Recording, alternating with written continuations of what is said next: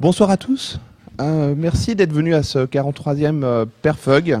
Euh, Je suis très content de voir autant de monde parce que j'avais un peu peur en fait euh, au, mois de, juillet. Et en fait, ça va être peut-être l'un des, des les, plus remplis.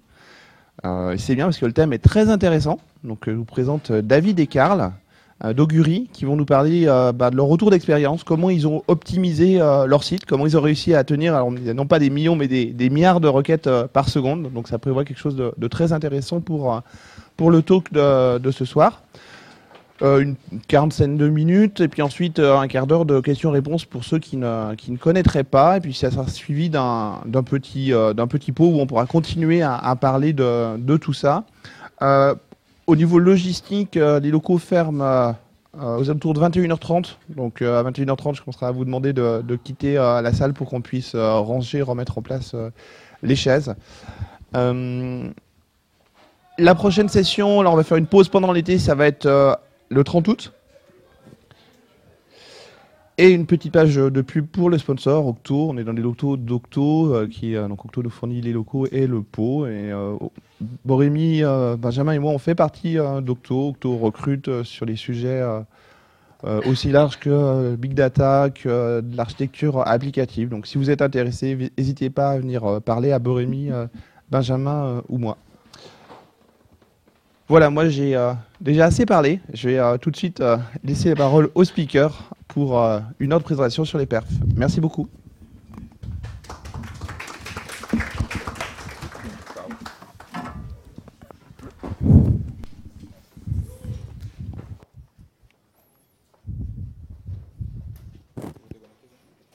Allô Allô? C'est bon. T'enchaînes?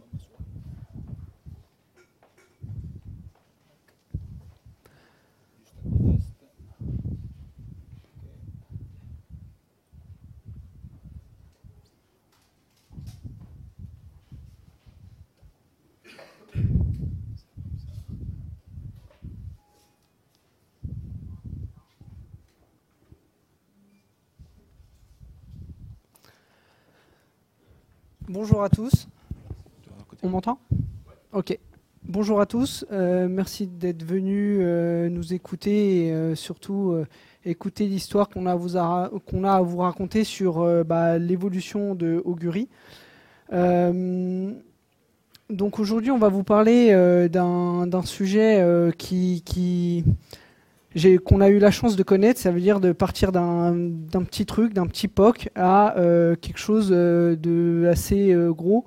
Et aujourd'hui, on est capable d'encaisser plusieurs milliards de requêtes par jour. Donc voilà. Effectivement, donc quand on dit un POC, c'était au début c'était vraiment un POC. Donc avec les investisseurs, on était donc deux développeurs qu'on a commencé à travailler sur un projet orienté à tech. Euh, et on s'est trouvé qu'au bout d'un mois, donc le POC il était fait, et on s'est trouvé que d'un jour à l'autre, on a mis, on a, mis tout- ça en prod, et euh, on s'est trouvé avec une charge très forte, et on a dû gérer ça au fur et à mesure, hein, et c'est ce qu'on va vous expliquer.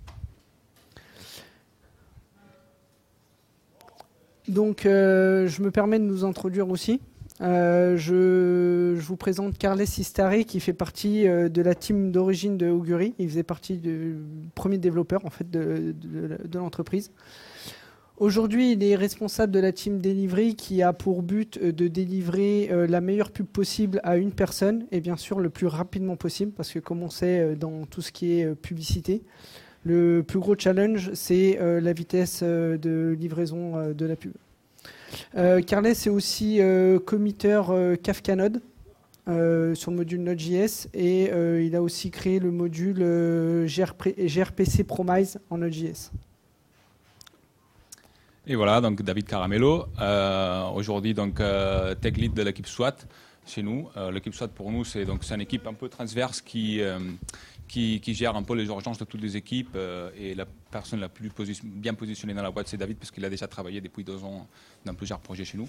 En plus, David, il est speaker euh, Devox. euh, et en plus, au sein de la boîte, c'est aussi Craftman et Scrum Master par référence.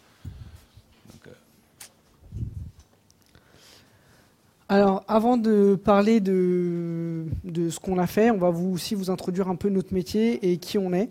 Donc, comme vous l'avez compris, bah, Augury, c'est de la pub, mais ce n'est pas que de la pub parce que, en fait, euh, la partie ad server, c'est vraiment la petite partie euh, émergée de l'iceberg. En fait, Augury se positionne plus comme une euh, plateforme data mobile. car en fait, on a accès à plus de 400 millions de profils uniques, c'est-à-dire bah, c'est des SDK qui sont dans la nature sur des téléphones et peut-être vos téléphones. Euh, et, en fait, on a la possibilité d'analyser ces comportements et euh, de pouvoir servir la pub la plus pertinente. Euh, la plus pertinente aux utilisateurs. Ça permet aussi derrière bah, de moins spammer les gens, parce que comme la pub est plus pertinente, les pubs sont plus performantes, du coup on a besoin de moins d'afficher de pub et du coup l'utilisateur est plutôt content d'utiliser son app, en gros, son app gratuite des choses euh, Oui, du coup, euh, on fait aussi une évolution vers le programmatique, c'est-à-dire qu'aujourd'hui, euh, donc nous, on a plein de campagnes publicitaires qu'on sert dans tout notre parc de, SDK, donc de téléphones dans le monde. Et l'objectif, c'est d'évoluer vers le programmatique, c'est-à-dire que n'importe qui peut se connecter sur notre interface et, programmer une campagne comme on peut faire sur Google AdWords ou n'importe. Aujourd'hui, on est plus orienté professionnel et c'est plutôt des commerciaux qu'on contacte pour programmer des publicités. Demain, ça sera une interface, il n'y aura plus de contact humain, ça sera directement une interface et on pourra faire ça automatiquement avec des ciblages automatiques et optimisés par des algos euh, en arrière, enfin en maison quoi. Voilà, donc euh, juste pour vous expliquer un peu plus en, mode schéma, donc ce qu'on fait, donc euh, comme David dit, donc à la base on est un ad serveur qui sert à la publicité comme tant d'autres. Donc c'est-à-dire Oguri, donc il possède plein de SDK, donc plein de petits bouts de code qu'on intègre dans des applications publishers qui veulent monétiser leur application. On met leur SDK. Euh, de l'autre côté, donc, on a des advertisers qui veulent, euh, qui veulent nous payer pour afficher leur publicité dans, dans notre parc mobile. Et donc ça c'est la partie ad serveur, mais en plus ce qu'on rajoute comme, comme truc, c'est qu'avec l'acceptation euh, des utilisateurs, ils acceptent que nous on analyse leurs données comportementales et grâce à ça, on arrive à afficher, euh, comme David disait, euh, la bonne publicité à la bonne personne. Donc moins de publicité et plus, euh, plus performante côté advertiser. Ils sont plus contents parce que les gens ils veulent vraiment cliquer. Ce n'est pas des clics d'erreur comme, comme ça arrive plein d'autres fois. Et aussi, côté publisher, ils sont aussi satisfaits parce que comme on affiche moins de pubs dans leur application, les gens sont moins usés en fait et moins tendance à désinstaller leur application. Et ils perdent aussi pas trop, enfin ils perdent pas d'argent parce qu'on paye beaucoup plus cher euh, les impressions sur leur application comparé à Google ou Facebook. Il faut savoir qu'on est en concurrence directe avec Google et Facebook. Donc euh, l'architecture de départ, vous imaginez bien que quand on fait un POC, ben, on va au plus simple, au plus rapide. Euh, au départ, notre SDK était assez simple. Euh, bien sûr, quand on fait un SDK Android, on doit penser à tous les devices euh, possibles dans le marché, euh, toutes les versions tunées de Android sur le marché, notamment des mobiles qui viennent de Chine, etc. du coup, tout ça, ça n'avait pas été pris en compte dans la première version. ensuite, on avait un gros ad server monolithe qui servait à tout, à la fois pour bah, gérer euh, bah, les demandes publicitaires, euh, les trackings euh, publicitaires et aussi la récupération de la data. Vous imaginez bien qu'une machine qui fait tout, c'est pas ce qui se fait de mieux aujourd'hui. Et justement, pour analyser tout ce qui est statistiques business, ce qu'on appelle les statistiques business, c'est bah, les trackings d'impression, les trackings de clics, pour les plus connus, il y en a d'autres. Euh, bah, en fait, au départ, on avait choisi des, des, outils comme ça à vue de nez et euh, ils se sont avérés qu'ils n'étaient pas très adaptés à ce qu'on avait euh, besoin. Voilà, donc un mode schéma, ce qu'on avait. Donc l'Android SDK qui est installé partout dans le monde. dès que en termes de messages, d'échange avec les serveurs, ce qu'on avait, c'est un message profil qui, à chaque fois qu'on installe un nouveau SDK dans, un nouveau device, on crée un profil d'utilisateur, donc euh, taille d'écran, euh, réaction d'Android, euh, des trucs dont on a besoin pour servir un pub. Ensuite, on demandait l'acceptation explicite des utilisateurs avec un petit écran qu'on affiche s'ils si, étaient OK pour partager leurs données et qu'on les analyse. et toujours en, accord avec les guidelines Google et toutes les lois européennes par rapport à toute la précocité. Et ensuite, en fonction de ça, donc on calculait des data et tout. Et à chaque fois que le publisher, il, mettait, enfin, il décidait dans son app, en tout cas dans un endroit précis de son app, euh, il veut afficher une publicité, il faut un appel at request, un appel de pub chez nous. Et nous, donc, on lui affiche une pub ou pas, si, si besoin. Ensuite, euh, donc, euh, Monolith, qui faisait tout, comme disait David. on avait une base de données NoSQL, Coachbase, pour ceux qui ne connaissent pas, donc base de données Coachbase sur euh, c'est clé valeur, euh, c'est comme un même cache qui avec de la persistance disque, donc c'est en plus c'est très rapide. Et on profitait aussi d'une fonctionnalité qui est à Coachbase, c'est euh, il faut, il fait, ils font des traitements MapReduce, ils font c'est ce qui s'appelle des vues, les vues Coachbase. En gros, c'est une espèce de traitement MapReduce de toutes les clés qui rentrent et que ça te permet donc de voir les résultats en, en presque live. Euh, avec des API, avec des appels API. Et du coup derrière, donc on avait une petite, interface en Rails euh, faite pour gérer toutes les campagnes publicitaires, qui montrait aussi toutes ces stats précalculées euh, par Coachbase. Et donc voilà. le POC au début c'était ça, ça avait l'air de marcher, mais Et euh, à la mise en prod, les premiers soucis ont commencé. Donc là, pour la petite anecdote, euh, c'est une photo de Carles euh, lorsque les, 5 les 50 premiers 1000 users se sont connectés. Les 50 000 premiers users, c'était en quelques heures après la MEP, pour l'information. Donc en fait, on s'est retrouvé avec un trafic explosif, avec une architecture pas du tout adaptée au trafic qu'on venait d'avoir. Le nombre de connexions explosait. Euh, on avait beaucoup d'erreurs SDK. Bah, comme je vous ai dit, euh, la première version du SDK était très simpliste et on n'avait pas prévu euh, tous les cas, il n'était pas blindé, etc. Donc il y avait des crashs, des restarts, on recevait des, requêtes en double, on avait des tracks en double ou il manquait des tracks. Ce qui fait que bah, les métriques de business étaient vraiment pas fiables. Donc dans un métier comme la pub, des métriques pas fiables, ça veut dire bah, qu'on n'est pas euh, rémunéré euh, ou alors euh, qu'on paye trop parce qu'on a fait, on considère qu'on a fait trop d'impressions ou il nous manque des impressions. Enfin bref, c'est pas pas du tout bon pour le business. Et en plus de ça, les temps de réponse étaient vraiment très très longs. On va dire que c'était supérieur à, 300 millisecondes parce qu'on a honte du vrai résultat.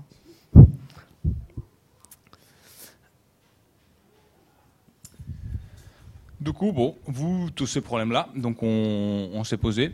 Euh, il faut dire que donc au sein de la boîte, euh, ces problèmes de perf, euh, c'est ce qu'on dit, c'est des problèmes de risque parce que finalement, c'est des trucs qu'on fait que vous qu'on a des très bons commerciaux qui peuvent, qui ont beaucoup de pouvoir de, de, de, plug, de plug d'SDK un peu partout dans, des gros apps.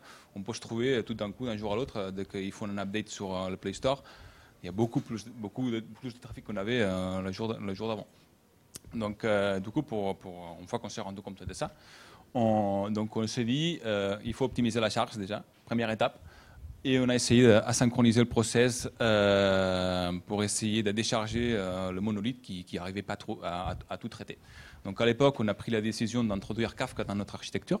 Pour ceux qui ne connaissent pas, donc c'est Kafka, c'est une, pile de messages qu'on peut. Donc il y, a, plein de producteurs qui envoient des messages de log, euh, qui sont retenus dans un cluster de serveurs pendant une heure, deux heures, où on peut configurer comme, tout le temps qu'on veut. Et après, de l'autre côté, il y a des consommateurs qui, euh, qui consomment tous ces messages-là, qui peuvent consommer en parallèle, et que du coup, ils peuvent se répartir la charge pour, euh, pour, pour, pour traiter des données qui ne sont pas nécessaires hein, d'être traitées dans, dans, le, dans, le, front comme on faisait jusqu'à maintenant. Quoi. Ensuite, donc, du coup, euh, grâce à Kafka, on, arrive à, découper le monolithe. Et euh, une, grosse optime qu'on a fait, c'est à niveau du SDK, c'est de pouvoir les maîtriser à distance. C'est-à-dire, ce qui se passe, ce qui se passait, c'est que les SDK, une fois qu'ils sont dans la nature, euh, tu peux pas changer, c'est un bug, euh, ça, commence à envoyer des doublons, tu commences à recevoir trop de trafic parce que tu as fait une erreur. là, tu peux, tu peux tu peux rien faire. Du coup, on s'est dit, bon, on n'est jamais à l'abri de, trucs comme ça, parce que parfois les problèmes ils sont liés à une version spécifique ou à un Samsung avec un truc bizarre. Donc, on s'est dit, il faut à tout coup qu'on puisse euh, maîtriser ce comportement à distance. Du coup, ce qu'on fait, c'est que euh, côté serveur, on peut envoyer des messages pour configurer tout. Donc, euh, arrête d'envoyer de data ou arrête d'envoyer de, des, de, des requests, euh, plein de trucs comme ça qu'on va expliquer plus tard. Donc là, on reprend le, premier schéma, on, le fait un peu évoluer. Donc, euh, comme Carles l'a dit, on a rajouté une, étape où on est capable, euh, toutes les 6 heures euh, ou 12 heures, c'est configurable, le téléphone ping nos serveurs et on est capable de lui renvoyer une configuration en lui disant, bah, dans, je sais pas, moi, au Chili, j'ai pas besoin que tu, tu m'envoies de la data ou tu me fasses demande de pub, de toute façon, j'ai pas de campagne pour toi, donc il peut s'éteindre, se mettre en veille pendant 6 ou 12 heures et on peut le réactiver par la suite. Euh, donc ça, c'est une première optime euh, pour euh, éviter trop de charges alors qu'on n'en a pas besoin, pour éviter des appels inutiles. Ensuite, comme Carles l'a dit, on a ajouté Kafka dans notre architecture afin de traiter et d'empiler toutes les requêtes qui arrivaient pour lesquelles on n'avait pas besoin d'un traitement immédiat. C'est-à-dire qu'on envoyait une 200 au, mobile en disant c'est bon, j'ai bien tout reçu. Et derrière, il y avait des consommateurs qui consommaient tout ça et qui stockaient tout sur S3. Il faut savoir que tous nos événements euh, techniques qui arrivent directement sur Fronto, on les stocke en brut euh, sur S3 pour euh, pouvoir les retraiter ou les analyser plus tard. Donc quelques chiffres par rapport donc à l'installation de Kafka. enfin, c'est un truc qu'on a fait donc il y a assez longtemps au début de la boîte. Ça continue, c'est un outil qui fonctionne très bien, ça encaisse très bien la charge. Et, donc, du coup, on en est, arrivé aujourd'hui à un point où, donc, aujourd'hui, on est stock, enfin, il reçoit un, tera, un terabyte, euh, teraoctet par jour de lock euh. Euh, ça fait 60, enfin, en gros, ça fait 60 000 messages par seconde qui encaisse. c'est l'équivalent de 1,5 milliard de requêtes HTTP qu'on reçoit de tous nos parcs mobiles. Et voilà, donc si vous avez la conf des machines, il y a 12 machines Zookeeper et 5 euh, pardon, juste Machine Kafka et 5, 5 Zookeeper. Et un petit, un petit point par rapport à la conf euh, Kafka, pour ceux qui connaissent un peu plus. Donc, on, a 30 topics. Chaque topic, il faut considérer comme une table euh, MySQL où tu peux stocker tous les logs. 30 types de logs différents, si vous voulez. chaque topic, il contient 16 partitions. Ça, c'est ce qui vous permet d'escaler plus tard. C'est-à-dire que chaque consommateur, c'est un thread qui consomme une partition. Donc, si vous avez 16 partitions, vous aurez au max 16 threads qui, euh, qui euh, qui traitent tous ces messages-là. 24 heures de rétention. donc ces logs-là, ils sont stockés, c'est configurable à ça aussi. On peut les, enfin, ils restent dans, dans, dans, l'architecture de Kafka pendant 24 heures. comme ça, ce qui se passe, c'est que si un consommeur, tout d'un coup, il, il, il il s'arrête, après il peut restarter donc, au bout d'une heure et rattraper les logs. Il ne faut pas que ça dépasse 24 heures, parce que sinon on commence à perdre des datas. Un facteur de réplication de 3 pour la résilience. Donc s'il y, a un autre qui tombe, il n'y a pas de souci. Et euh, un petit tips aussi, ce qu'on s'est trouvé, c'est qu'il y a quelques, quelques topics où, euh, qui contiennent beaucoup plus de données que les autres, et que du coup, ils ont besoin de beaucoup plus de consommateurs que, que les autres pour traiter toutes les données en temps réel. Et du coup, on s'est trouvé qu'avec 16 partitions, donc 16 threads, 16 consommateurs, c'était pas assez. Et donc pour tous ces topics-là, il faut prévoir de, mettre beaucoup plus de partitions, parce que quelque part, ça va être la limite euh, de vos consommateurs. Euh, tu peux le faire en live, tu peux, rajouter des partitions, euh, mais une fois que tu as cassé live, si tu veux, si tu veux zéro downtime, c'est un peu plus compliqué. Nous, on a plein de problèmes de rajouter des partitions à la volée. Donc euh, voilà, la première étape, ça a été vraiment d'essayer de tenir la charge. Donc euh, voilà. Et la deuxième étape, ça a été euh, de fiabiliser nos métriques métiers. Alors pour ça, on a abandonné la partie vue de Coachbase, même si Coachbase on l'a gardé en tant que tel, en tant que base de données pure. Par contre, tout ce qui est vu et leur pseudo-traitement MapReduce en live, il encaissait tellement de documents qu'il n'avait même pas le temps de traiter les premiers documents, qu'il y en avait déjà autant qui étaient arrivés. Donc euh, on a abandonné l'idée et on a introduit la suite élastique euh, en remplacement de, tout ce qui est euh, statistique et visualisation, etc. Donc on a introduit la, suite ELK, donc Logstash, Elastic, Kibana. Et toutes les métriques sont stockées sur S3 et le chargement de ces métriques se font directement pour pouvoir les exploiter sur ELK. Donc. Ça, c'est toi. Ah bon? Ok, pardon. Euh, donc euh, ici on a un schéma qui évolue encore. Euh, comme on vous a dit tout à l'heure, c'est qu'on a essayé, maintenant qu'on avait Kafka, on a essayé de traiter les logs métiers en background parce qu'au moment où le téléphone envoie le ping de track, etc., le téléphone lui s'en fout qu'on ait pris en compte que le mec il a bien imprimé la pub. Donc tout ça, euh, ça a été euh, déporté dans un service qui s'appelle MSStat, donc Statistic Business. Hein. Et ce qu'on fait, c'est que les logs bruts du téléphone, qui est des logs assez techniques, sont enrichis et ils sont aussi, il y a une certaine logique métier qui est la logique de facturation, parce qu'il faut savoir que dans la pub, il y a plusieurs types de facturation, comme le, les app install, ça veut dire qu'on les facture que quand la personne a installé une app, euh, ou euh, c'est du branding, ou c'est juste de l'affichage, ou de la vidéo quand la, personne a regardé un certain, un certain temps la vidéo, qu'on facture du coup au client. Et du coup, toute cette logique-là est déportée euh, dans ce service-là. Et les logs qui sont les logs bruts et les logs retraités sont consumés par toujours le même service qui est là juste pour emmagasiner les euh, bah, les messages qui sont dans la queue Kafka et ils sont stockés sur euh, S3. Et derrière, on a un logstage qui va lire euh, tous ces messages-là et qui vont être exploités par Kibana, enfin, voilà, classique. Ici, on a un dashboard, de, un exemple de dashboard qui chez nous, quoi, pour suivre les métriques de campagne. il faut savoir qu'aujourd'hui, on l'utilise toujours. c'est un outil Kibana qui est assez technique à la base. Mais euh, pour nous, les, euh, enfin, les traffic managers et les campagne managers, ils s'en sortent très bien. Avec un peu de formation, ils arrivent à faire des beaux dashboards, etc. Alors aujourd'hui, ça répond aux besoins. Demain, euh, il y a de grandes chances qu'on fasse un truc un peu plus custom que Kibana. encore quelques chiffres, donc juste pour information pour avoir une idée de ce qui encaisse, c'était Elasticsearch chez nous. Donc on est à en gros 200, 200 messages par seconde ingéré euh, dans le cluster depuis, euh, depuis donc, euh, début, les débuts de depuis le, jour où on a mis en place tout ça. Donc ça fait quand même pas mal de, pas mal de données. Hum, ça tient très bien la charge, il faut dire. si un jour tu as besoin de plus de machines parce qu'il n'y a pas assez de place, donc tu le rajoutes, c'est très escalable. Ton de réponse, c'est toujours la même.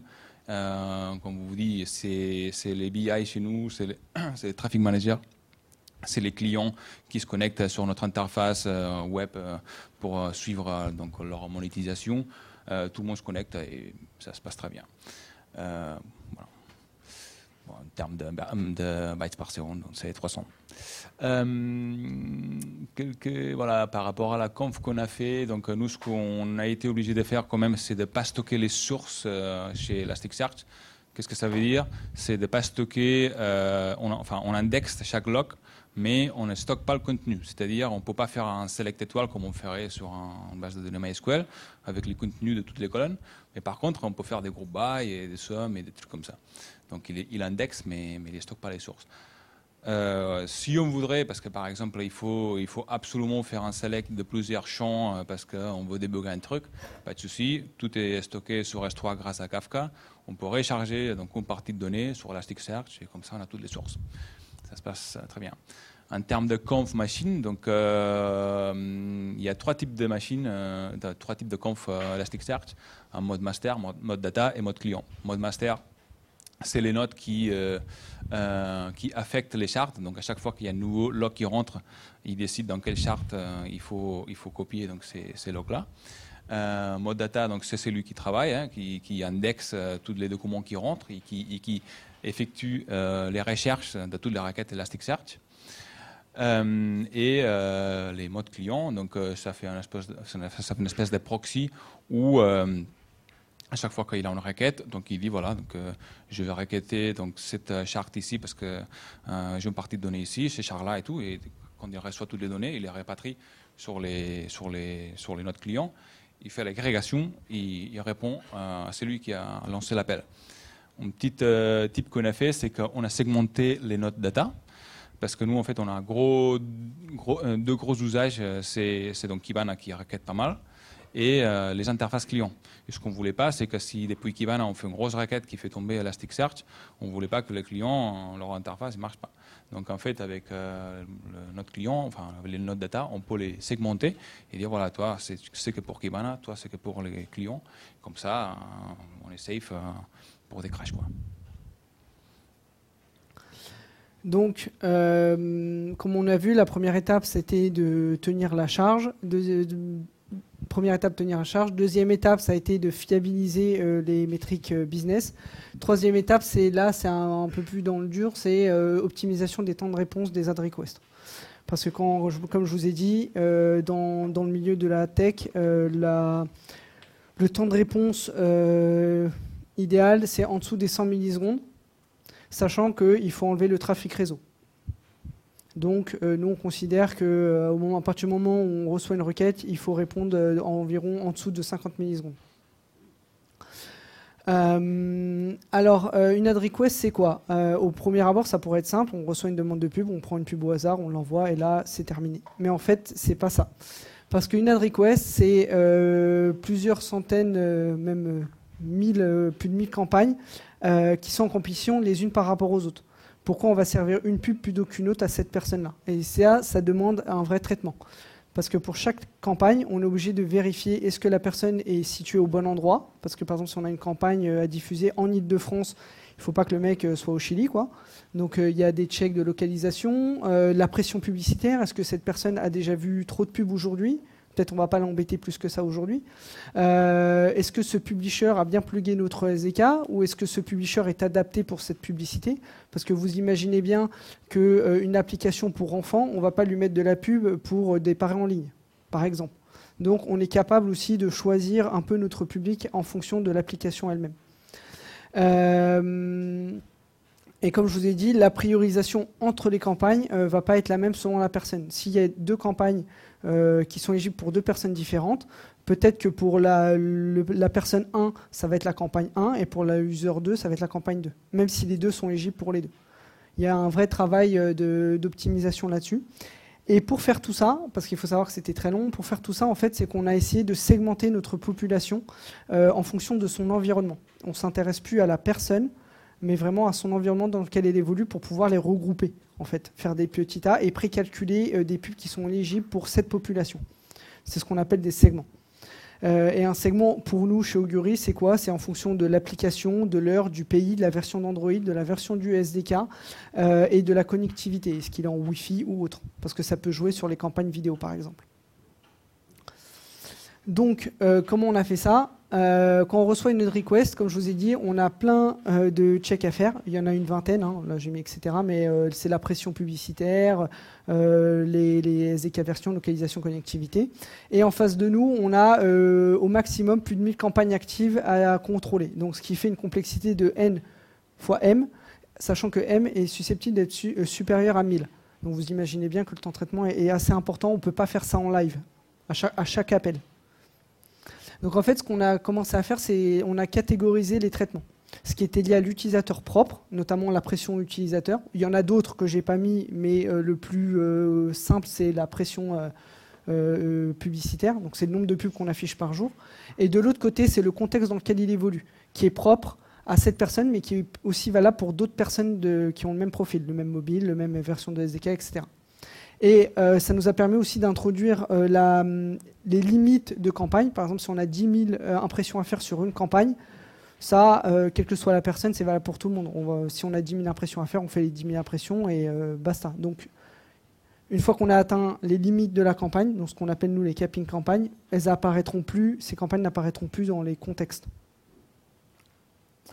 Donc aujourd'hui, après avoir fait ça, après, il y aura un petit schéma qui va vous expliquer encore euh, plus en détail. Mais aujourd'hui, quand on reçoit une ad request, bah, euh, on, fait, euh, on check la pression utilisateur, on, recalcule son contexte dans lequel il évolue, on va chercher les, campagnes qui sont contextualisées pour ce, pour ce type de personnes. Et du coup, aujourd'hui, on a une complexité de 1 fois m, sachant que m est inférieur à 20. Et donc, ce qui nous a permis de descendre notre ad request qui était très très long supérieur à 300 millisecondes à 125. Donc ça, c'était une première étape. Donc là, c'est un schéma qui évolue encore pour schématiser un peu ce qu'on a fait. Ça veut dire qu'aujourd'hui, euh, on a ajouté le MSS2S, en fait, qui veut dire Segment to Serve, qui permet de segmenter euh, les ad requests euh, des utilisateurs. Il va écouter la Kafka et il va regarder tous les utilisateurs qui envoient des locks, enfin qui envoient des tracks chez nous. Et dès qu'on voit un nouveau euh, contexte qu'on ne connaissait pas, par exemple une nouvelle version de Android euh, qui apparaît, on va automatiquement recalculer, regarder toutes les campagnes actives et calculer, présélectionner les campagnes qui sont valables pour cet environnement. Et du coup, si une personne refait un call avec le même contexte, bah, il suffit juste d'aller checker dans Couchbase les valeurs précalculées, les campagnes présélectionnées. Et du coup, on économise énormément de temps de traitement en live. On le fait en bac, mais en live, on économise énormément de temps. Ça, c'était euh, la première étape. Donc, ça, c'était plus euh, une petite astuce euh, technique et architecturale. On a, on a un peu reformulé tout ça. Et aussi, on s'est aussi attaqué au code, au code lui-même. Alors, on s'est attaqué à l'optimisation du code Node.js premier message qu'on vous donne, c'est faites attention aux libs qu'on utilise parce que dans, la plupart des cas, les libs Node.js font très bien leur job, mais quand on a un système à très forte charge, on reçoit plusieurs centaines de milliers de requêtes par, euh, seconde, euh, un bout de code peut faire toute la différence. Notamment, on s'est rencontré, on a, eu le cas euh, avec Carles où on s'est rendu compte que dans une lib, il faisait des clones d'objets. Bon, très bien, euh, rien d'exceptionnel jusque-là, et c'est même très bien, c'est même conseillé pour éviter les effets de bord euh, quand on modifie, pour éviter que ça, modifie l'objet, une référence à l'autre bout du code, et qu'on ne comprenne pas pourquoi ça ne marche plus. Donc, euh, premier truc qu'on a fait, c'est juste travailler sur des références d'objets. Parce qu'en en fait, pour notre cas, en plus, on n'en avait pas besoin, car c'était de la configuration des campagnes, qui sont, c'est des objets JSON assez lourds, et du coup, bah, quand on faisait un clone, bah, ça explosait le temps de traitement. Et une deuxième optime qu'on a fait, mais ça on vous en reparlera dans la prochaine session qui sera le 30, 30 euh, août. Euh, c'est euh, on a mis en place le gRPC pour la communication entre nos machines pour améliorer le trafic réseau de, nos machines. Et ça fera l'objet d'une autre conf qui sera beaucoup plus technique pour le coup. On ira vraiment en détail dans gRPC. Et là, voici deux schémas, enfin deux, graphes euh, qu'on a sorti de graphite. Euh, le premier, euh, ça représente juste l'optime avec le clone des objets. On a viré tous les clones d'objets et on, a travaillé que sur des références. Et on est passé de 125 millisecondes à 35 millisecondes. Donc là, vous, juste, vous pouvez imaginer la charge qu'on a, parce qu'un clone, ça pourrait bénin, être bénin dans un bout de code, mais quand c'est vraiment de la charge et que les objets sont grands, c'est vraiment impressionnant. Euh. On parle de 95% percentile. Ouais, on, parle bien du 95 percentile. Donc euh, voilà. Et de l'autre côté, c'est une petite preview par rapport à la prochaine session.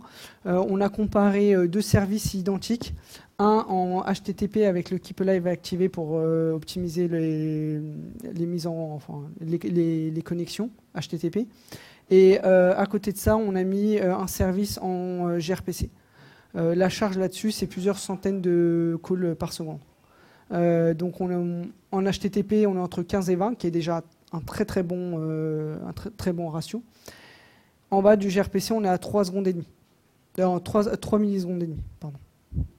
Donc on voit vraiment la différence en termes de, perf. Quatrième étape et dernière, donc optimisation du targeting. Pour l'instant, ce qu'on a vu, pour rappel, euh, première étape, euh, faire des optimisations pour encaisser toute la charge. Deuxième étape, optimiser euh, tout ce qui est métrique pour suivre les campagnes, les métriques BI. troisième étape, descendre le temps de réponse. Et quatrième étape, optimisation du targeting. targeting, donc chez nous, qu'est-ce que c'est le targeting? Donc, comme on a dit, on, a le droit, si l'utilisateur est accepté, d'utiliser euh, leurs données, d'étudier leurs données comportementales pour essayer de l'afficher la publicité la plus performante euh, pour cet utilisateur-là. Euh, ça, on le fait donc chez nous avec tout le data. Donc on doit, on doit traiter un terabyte de data par jour, traiter tout ça pour essayer de matcher avec toutes les campagnes publicitaires qu'on a et pouvoir sortir des, scores donc, avec la double user campagne pour essayer de voir laquelle est la plus pertinente à chaque moment. Euh, donc ça, comme on a dit, donc c'est des jobs, euh, c'est des jobs MapReduce. On, utilise, nous, on est chez Amazon, donc on utilise des clusters EMR. On fait beaucoup de, euh, de MapReduce, beaucoup de Hive. Nous, de notre équipe, on fait pas trop de Spark, mais côté data, parce qu'il y a beaucoup de data scientists qui travaillent pour l'analyse de données, de données, ils utilisent du Spark. voilà. Ensuite, pour rappel, donc les logs qu'on reçoit brut de tous les SDK du monde, c'est du JSON, c'est comprimé c'est du JSON. Il faut, en plus, euh, il y a, mm, à cause des premières versions des SDK qui sont toujours dans la nature, hein, donc ça fait trois ans, ils sont toujours en train de bombarder. Donc ils nous envoient, ils nous envoient donc beaucoup de doublons, euh, des données qui sont pas tout à fait euh, propres. Donc tout ça, il faut, tous ces, toutes ces datas, il faut la nettoyer. et ensuite pouvoir lancer les jobs, les jobs MapReduce. sachant qu'au début, ce qu'on faisait, c'était beaucoup de traitement de strings. En fait, même aujourd'hui, on a besoin de traiter des strings parce que nous, on a beaucoup d'événements utilisateurs comportement, ce qu'ils font, tout ça, genre des applications installées ou usage des apps. Et de l'autre côté, donc on a des critères des campagnes. Donc tout ça, il faut, matcher. Et la façon dont on a de le matcher, c'est beaucoup de comparaison de strings. On verra ça plus tard. Solution qu'on a pris, donc, euh, on, a fait plein de trucs, mais les, deux plus importants, c'est on a migré des data vers Parquet. C'est un format de données euh, qu'on peut stocker sur S3, traité MapReduce, donc très, très optimisé. Et intégration des automates dans des jobs MapReduce. On va, on va vous expliquer plus tard ce que c'est. À l'origine, pour rappel, donc au début de 2015, on était à 300 gigas par jour euh, et on faisait une espèce de daily cleansing. Donc toutes ces données qu'on recevait en JSON doublonnées, toutes brutes et tout, donc on les, on les parsait, on, les dédoublonnait. Il y avait un job Hive, en fait, des raquettes Hive, qui en fait il faisait un gros gros bail, il essayait, il essayait de, traiter ça au plus vite. Ça, ça prenait 12 machines euh, C3 outils Stark chez Amazon. Pour ceux qui ne connaissent pas, à l'époque, en tout, je sais pas, peut-être aujourd'hui il y en a plus cher, mais à l'époque c'était le plus cher. Ça coûtait quand même pas mal. Euh, et ensuite, une fois que donc, le daily cleansing était fait, on, faisait des job MapReduce, comme je disais, avec beaucoup de, de string compare, de like, euh, pour que vous savez, c'est des opérations très coûteuses parce qu'il faut prendre chaque chaîne, il faut la comparer, donc tous les caractères ça prenait 8 heures, 8 heures par jour. Euh, donc la somme de tout, ça fait 11. Je pense qu'on était même à plus, 13 heures de traitement euh, juste pour calculer le targeting. Donc on faisait une fois par jour. Euh, on voyait qu'à chaque fois, on avait de plus en plus de données et que si on continuait comme ça, on, ne pourrait même pas calculer une fois par jour la boucle. cette, boucle de targeting. donc plus techniquement, cette, cette, migration à parquet, donc on l'a fait comment? Nous, les logs on continue à les avoir en JSON tous les jours. Euh, et du coup, euh, donc voilà, ça c'est une table typique. Euh, c'est pas, c'est pas exactement la même table, mais pour l'exemple ça passe. on a une table, on, dit que le format c'est du JSON, ça, pointe sur S3. on crée notre table en format parquet. Et ensuite, on fait donc la procédure qui insère d'une table vers l'autre. D'accord? Donc euh, ici, donc, on fait un gros, gros bail où euh, on, dédoublonne déjà tout ce qu'il faut dédoublonner, euh, ce qui à nous nous intéresse de doublonner. On parse dans tous les champs, on les met dans le bon format, hein, pas de souci, comme ça tout le monde peut les requêter de la façon la plus optimale. Euh, en sachant en plus que Parquet, ce qu'il fait, c'est qu'il partitionne par colonne. Du coup, si dans un fichier, donc, en fait, il essaie de partitionner toutes les, euh, colonnes dans des, plusieurs fichiers. Du coup, ce qui se passe, c'est que chaque fois que tu fais une requête Hive pour une colonne donnée, par exemple, au lieu de charger tous les, tous les logs qu'on faisait avant avec JSON, parce qu'il est obligé à tout charger, il prenait juste la colonne qui l'intéresse. Donc, c'est beaucoup plus rapide. Ensuite, ce qui se passait, c'est que qui dit dédoublonner dit aussi perdre de l'info originale. Et ça, on ne voulait pas. Parce que si un jour il faut donc déboguer un comportement spécifique pour un utilisateur pour savoir exactement ce qu'il a fait, si on veut déboguer, on ne pouvait pas parce qu'on avait agrégé. Donc euh, avec ça, ce qu'on fait, cette partie-là, ce qu'on a découvert, c'est qu'on peut faire des collections centre de... Tu peux définir une colonne euh, Hive, un parquet, tu peux la définir comme une collection. Du coup, ce qui se passe, c'est que nous, on fait un gros bail, on, donc on stocke euh, toute l'info euh, groupée, et ensuite, dans une espèce de collection, on met tous les, tous les logs normalement ils, ils auraient dû disparaître. Ce qui se passe, c'est que, du coup, on peut transformer le log final, on peut le retransformer en, tous les logs euh, originaux. Parce que là-dedans, on a toute l'information qu'il y avait en mode d'arrêt, en mode liste. Euh, beaucoup de beaucoup d'optimisation aussi niveau conf à Hive. Donc, euh, par, par, défaut, en tout cas à l'époque, donc l'engine c'était du MapReduce. Euh, ça, ce qu'il faisait, c'est qu'il faisait beaucoup d'écritures disque, c'était hyper, hyper long. Toutes les sorties map et toutes les entrées euh, reduce, il les écrivait sur disque. Et du coup, on a migré à, un engine euh, test. Ça, ce qu'il fait, c'est un peu le précurseur de Spark à l'époque. c'est que toutes, ces entrées sorties, il les mettait en mémoire si, on n'avait pas besoin de les stocker en disque. Du coup, ça, ça accélère beaucoup le process. Euh, toutes les entrées-sorties aussi, on les, on les, on les compresse. Donc euh, les sorties de, de Reducer, c'est du gzip et les sorties de Mapper, c'est Snappy. Euh, et surtout, on vectorise. Hein. au lieu de traiter, quand, tu, quand on de la vectorisation sur Hive, il, permet de traiter des paquets de données au lieu de log par log. Donc voilà, toutes ces confs-là, ça nous a permis d'améliorer beaucoup les temps de traitement de data cleansing, ce qu'on appelle nous le data cleansing. Euh, par rapport au MapReduce, ce qu'on a dit au début des automates, ça c'était très intéressant. Euh, pour explication, hum, un job MapReduce à la base, nous, comme on l'avait dit tout à l'heure, on a plein d'événements utilisateurs, des, euh, utilisations des apps, des, trucs, des comportements dans, les SDK. D'un autre côté, on a plein de campagnes avec des critères. Par exemple, une campagne qu'on veut cibler, donc, je sais pas, les gens qui utilisent Facebook. donc tout ça, il faut le croiser. Ça, comme vous pouvez vous imaginer, euh, si on veut dire, voilà, toutes les personnes qui ont utilisé euh, Facebook euh, ou, ou autre pour cette campagne-là, il faut faire une espèce de gros inner join, si vous voulez. Et donc la complexité, c'est NM, hein, dont, MN, c'est des milliards, c'est des milliards de, logs. M, c'est des, des, centaines de milliers de, critères pour toutes les campagnes qu'on a, qu'on en a plus de 1000 aujourd'hui. Et, attends, et en plus, en sachant que le croisement, c'est des, opérations coûteuses, ce n'est pas, juste, un, petit check. Du coup, là, on va passer au. Je vais vous, montrer le bout de code, euh, pour simplifier, hein, euh, pour vous montrer comment on a fait pour introduire les, automates dans des jobs MapReduce. Euh, on va vous expliquer après les résultats des perfs. En tout cas, là, comme vous voyez, un automate, c'est une machine à état. Hein. C'est une machine à état, oui. Donc voilà. ça, hum, pour ceux qui sont habitués de le voir, c'est une classe basique de MapReduce. Hein. Il y a donc un, mapper. Euh, on peut avoir des réduceurs. Là, on n'en a pas. Mais en tout cas, c'est déjà un mapper qui, qui, justement faisait ces croisements entre les critères et, et, les logs bruts. Hum, ce qu'on introduit, ce qu'on introduit, c'est euh, cette partie de setup. Dans cette étape-là, euh, ce qu'on fait, c'est qu'on crée une machine d'état avec euh, tous les critères de toutes les campagnes. Donc, en gros, dans le contexte, on lui passe les patterns, donc ce qu'il pas le patterns, mais en gros, c'est tous les critères pour toutes les campagnes. On fait une petite boucle.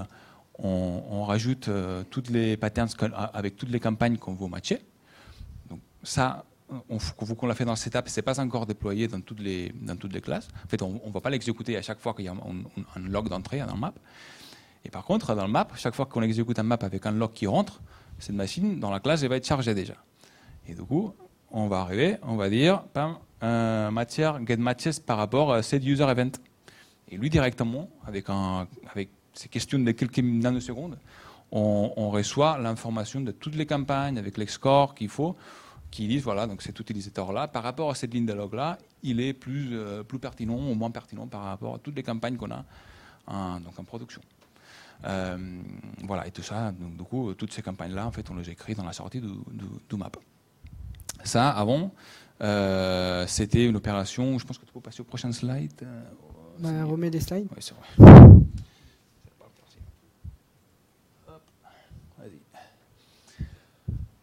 Donc du coup, ça, ce qui nous a apporté, c'est que, donc, en termes de logs originaux, hein, il y en a toujours pareil, hein, on, en a des milliards par jour.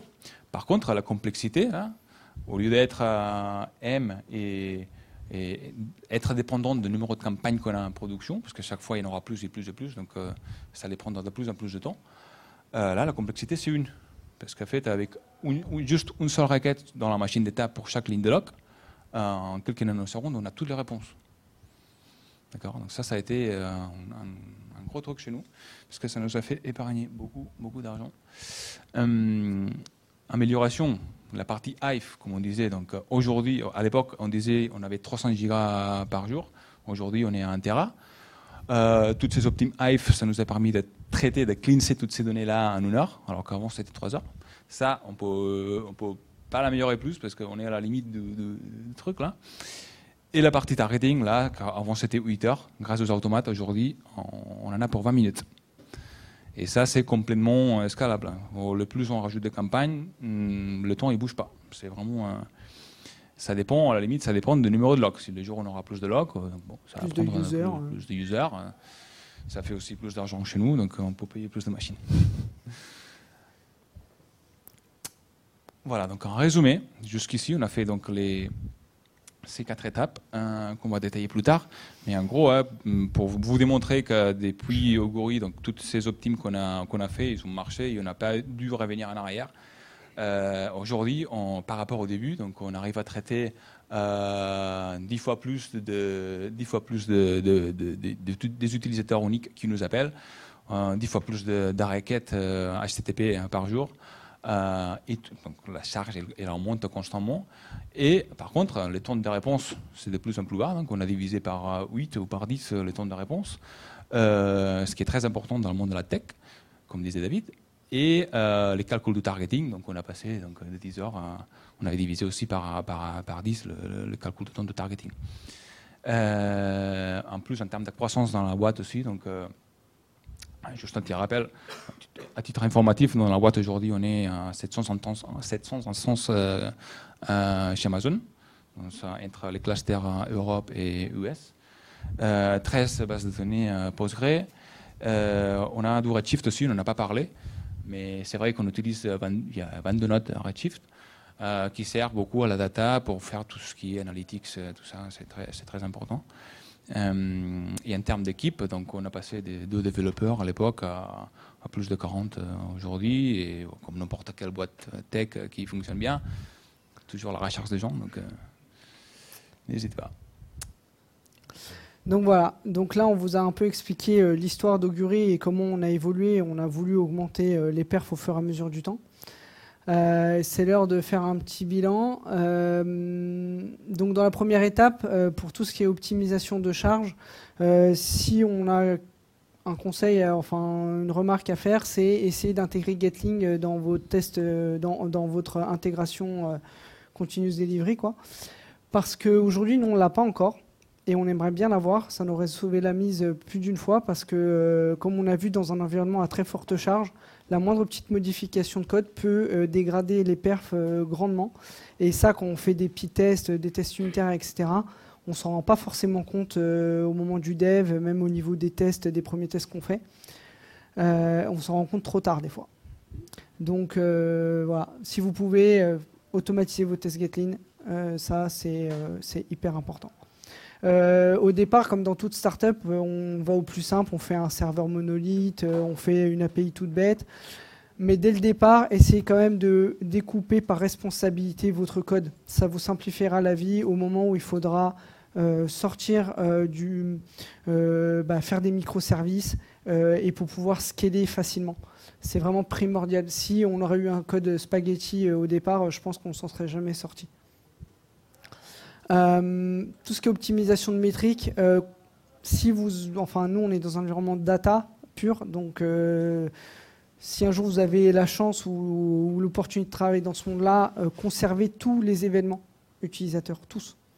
Ça va vous permettre bah, de analyser ce qui se passe, même remonter de la data un peu sur le principe de l'event sourcing, même si on n'est pas, nous, on ne se considère pas comme event sourcing complètement, mais c'est un peu le même principe. C'est-à-dire que euh, si demain notre élastique il crache, on a juste à rejouer tous les locks euh, qu'on a et euh, toutes, tous nos tracks et notre, nos, tracks business, en fait, on les récupère, quoi. on ne les a pas perdus.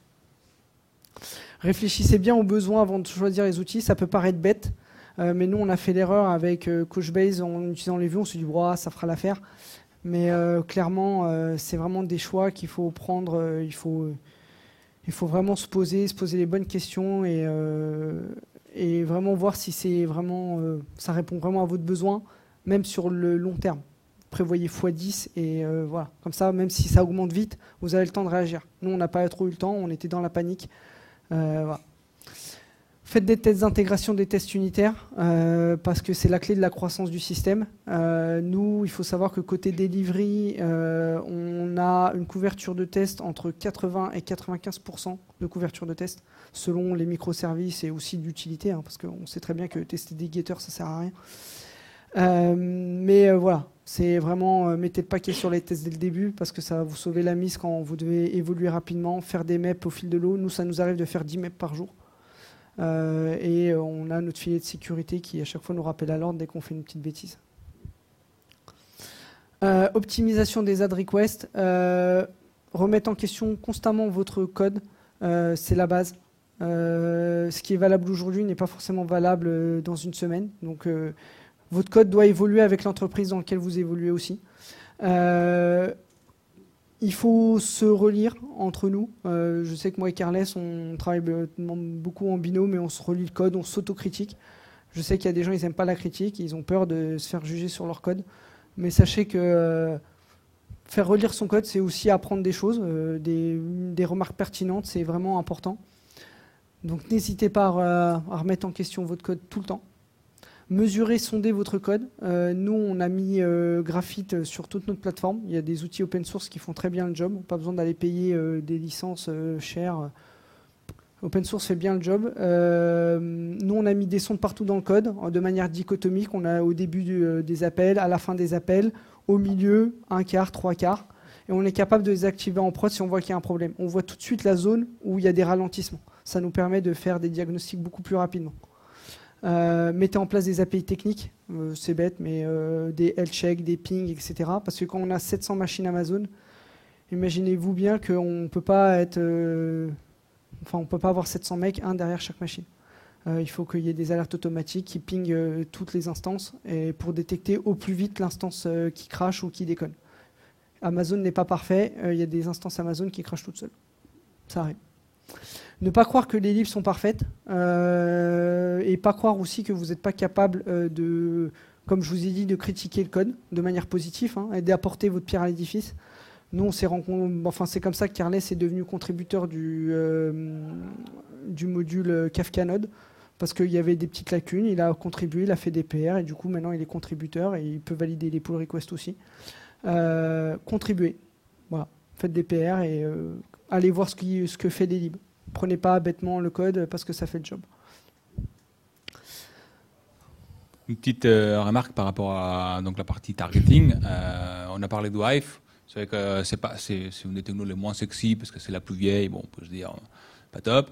Mais par contre, pour tout ce, tout ce qui est donc euh, transformation de données, donc euh, traiter en one shot, euh, faire des trucs, des groupes by et déplacer des données. en termes de perf, c'est le même perf qu'on peut avoir avec un Spark, un truc comme ça, parce que finalement, ce qui est le plus coûteux, c'est donc charger tous les logs, les lire, les traiter, les écrire ailleurs. Ça, Hive, Spark, ils font la même chose.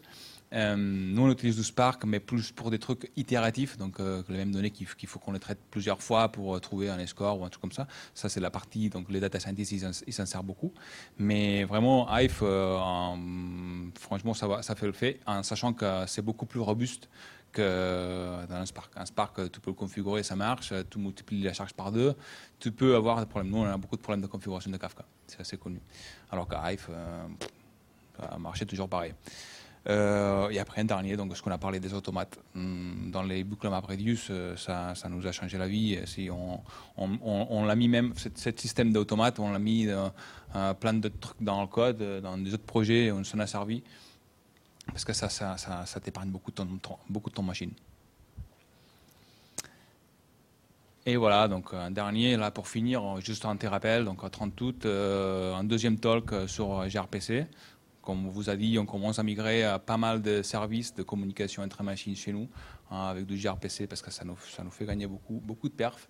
Donc ça va être une tech euh, beaucoup plus technique, euh, même si bon, je pense que ça va être assez compréhensible parce qu'on va commencer depuis le début. Euh, pas de souci. on, va faire une petite introduction d'HTTP2. Je pense qu'il y a eu un talk déjà ici d'HTTP2. on va expliquer à fond ce que c'est protobuf, on va descendre à un niveau de bit. Euh, explication, la, la surcouche gRPC, qu'est-ce que ça représente. Et bon, si on est chaud, on va faire un petit, une petite démo en live coding en vous montrant la perf euh, qu'on obtient avec Ducatli. Voilà, c'est terminé.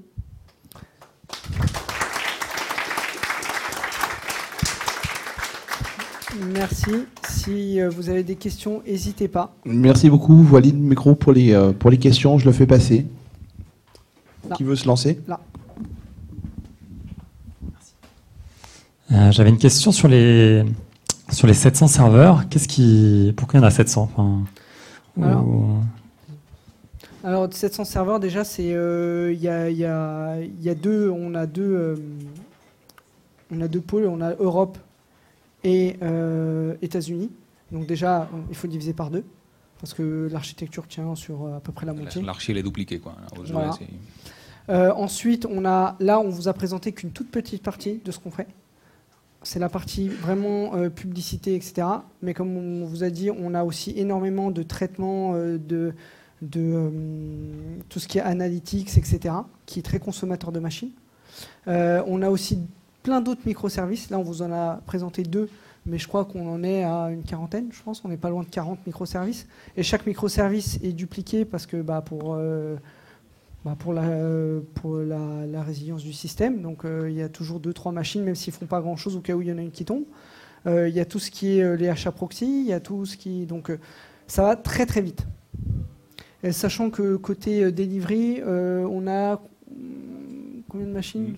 En front qui communique avec les SDK, en fait, c'est les premières. En Europe, il doit y avoir une quarantaine de machines. Après, derrière, donc, il doit y avoir une quinzaine de machines pour Coachbase pour encaisser la charge. Kafka. Euh, Élastique. Ça, ça va très très vite. Hein.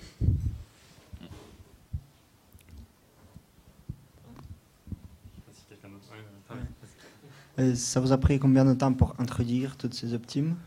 Euh, bah, fin 2015, début 2015. le, premier POC, il a, il a sorti en fin 2014.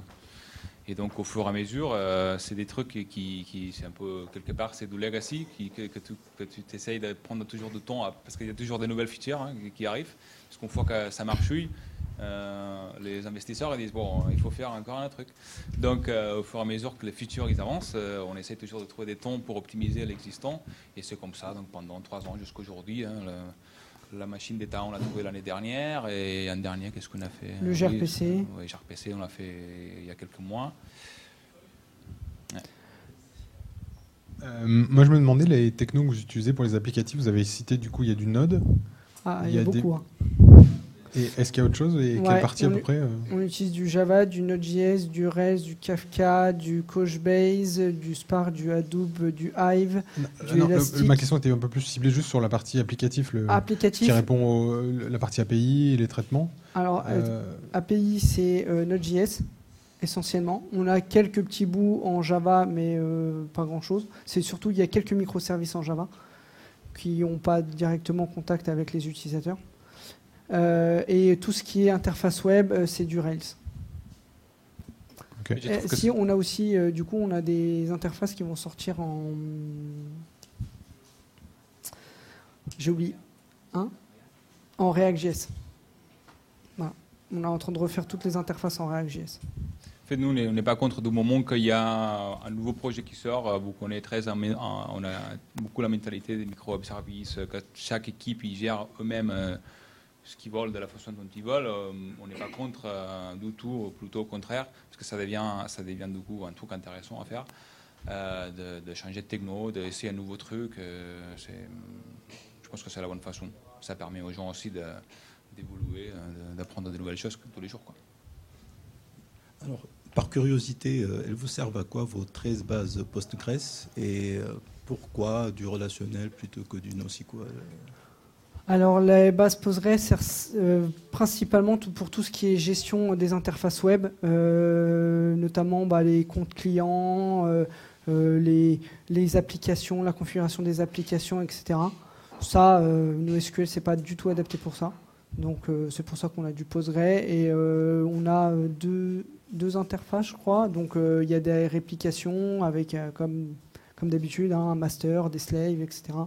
Donc c'est pour ça qu'il y en a 13, mais c'est pas énorme. Non, après aussi on essaye de suivre un peu la logique euh, microservice. Normalement, les, les, oui, il y a aussi ça. Ils disent qu'un microservice il doit être complément autonome, donc euh, un microservice a sa base de données. Euh, et voilà. Après, c'est vrai que parfois on fait, on n'a pas mis toutes les bases qu'on devrait si on faisait ça, parce que du coup ça ferait beaucoup plus. Mais il y a quelques-unes qui sont quand même qui sont ensemble. Mais l'idée, ce qu'on essaye de faire, c'est que les services critiques, en tout cas, ils ont leur propre base, il n'y a personne d'autre qui touche. Si tu veux, si tu veux euh, requêter des données d'une base dont tu n'as pas accès, il faut faire une API et c'est l'API qui te répond. Normalement, c'est comme ça. Vous êtes en full microservice ou euh, vous avez d'autres. Maintenant, aujourd'hui, je pense qu'on peut dire qu'on est full microservice. Il n'y a plus de monolithe. Ça permet aussi de faire spécialiser une équipe euh, par rapport à, une partie de la boîte, que ce soit donc, plus la finance, plus le nous, côté delivery, euh, délivrance de publicité, plus data science. Donc, comme Ça ça, permet de faire des feature teams en fait. euh, Feature team, voilà. Et donc euh, chaque feature team a euh, un ou plusieurs microservices en charge. Euh, ils sont autonomes sur les choix de techno, sur euh, ce qu'ils font et voilà. En parlant de monolithe, euh, vous, avez, vous avez fait comment pour passer du monolithe au microservice? C'est quoi la stratégie que vous avez adoptée? Bah, la stratégie, c'est simplement qu'on a laissé le monolithe euh, comme il était euh, pendant quelques temps. Pendant ce temps-là, on copiait le code métier, entre guillemets, qui était assez bien découpé. Euh, on crée un, microservice, que ce soit du Node.js ou du Java, qui reprenait le même traitement. Et euh, on a simplement, euh, après, euh, fait soit un reroutage du DNS vers le nouveau microservice avant de enlever l'ancien code, ou alors directement, si, comme là, on avait un microservice S2S qui n'avait pas besoin d'API frontale, il écoutait, c'était à la fois un consumer et un producteur Kafka. Donc du coup, là, il n'y a pas de problème, on le branche et c'est terminé. Quoi. Fait, Et après- que. ouais. Ouais. Et après, on avait aussi des petites techniques, c'est que dans les logs, enfin dans les logs, euh, on mettait des petits indicateurs pour tout ce qui était nouvelle data et pour savoir quel euh, système devait prendre en charge euh, le, message. Parce que bah, quand on déploie une nouvelle, un, micro, un nouveau microservice, pas la migration, n'est pas instantanée. Il y a quelques messages qui vont être dans l'ancien système et des, quelques messages dans le nouveau, comme on est dans un, environnement asynchrone. Et c'est vrai qu'on aurait pu le dire aussi dans la presse, c'est que la petite astuce, c'est que dans les locks, on avait mis euh, 0 ou 1, par exemple. Et si c'était 0, c'est l'ancien système qui le traitait et le nouveau l'ignorait. Et si c'était 1, euh, c'était l'inverse. Et ça, ça a très bien marché. euh, et ça, c'était juste le temps de la transition. Après, on supprime et c'est fini. Quoi. Sinon, un, un- moi, un, un conseil qui m'a servi beaucoup, c'est que en fait, euh, si le monolithe il est bien fait, il a beaucoup de tests unitaires. Oui, tests d'intégration partout à droite à gauche. Donc, ce qui se passe, c'est que si tu veux migrer, la meilleure façon, si tu veux être secure, que tu ne vas pas rater un truc, tu prends tous les tests, enfin, toutes les parties fonctionnelles que tu veux migrer, tu prends tous ces tests-là, tu les mets dans un nouveau projet et tu commences à développer à partir des tests unitaires. Et Justement, est-ce que vous avez des tests fonctionnels aussi ou juste des, des tests unitaires? En fait, on a des tests unitaires donc pour tout ce qui est euh, test de fonction spécifique, il faut un truc spécifique. Et après, on a beaucoup de tests, euh, ce qu'on appelle d'intégration, euh, pour chaque nouvelle feature. Donc, on, on moque l'entrée, on moque la sortie. Et, et comme ça, on est, on est absolument sûr que cette, cette microservice, il fait, il fait le job fonctionnel qu'il faut. quoi. D'accord. Et euh, dernière question par rapport au comment vous, vous faisiez pour le déploiement euh, quand vous faisiez du dev, après du test. euh, Comment Donc, bon, nous, on est plugué sur, sur Travis, donc tous les projets sur GitHub, plugué sur Travis, version payante. C'est plutôt le DevOps qui s'en occupe, mais oui, voilà. Et, et du coup, Travis, il déploie, il fait tourner tous les tests unitaires, il déploie sur Amazon automatiquement. Et donc, euh, chez Amazon, euh, donc, euh, les DevOps, ils ont mis en place une architecture de chef qui, qui s'occupe de tout. Quoi. On, est on utilise Chef et, euh, et. Docker. Tous- nos systèmes Ouais, sont oui. dockerisés et euh, du coup, euh, c'est déployé comme ça. Et du coup, avec du CloudFormation, ils gèrent dans toutes les machines, tout l'autoscaling, euh, tout euh, ça. Même la configuration, les euh, Ouais. en Oui. code, c'est ça. Ouais, Ok. c'est un phrase code. Une autre question? Sûr Pour les plus timides, on pourra discuter autour d'une bière avec plaisir. Voilà. Merci.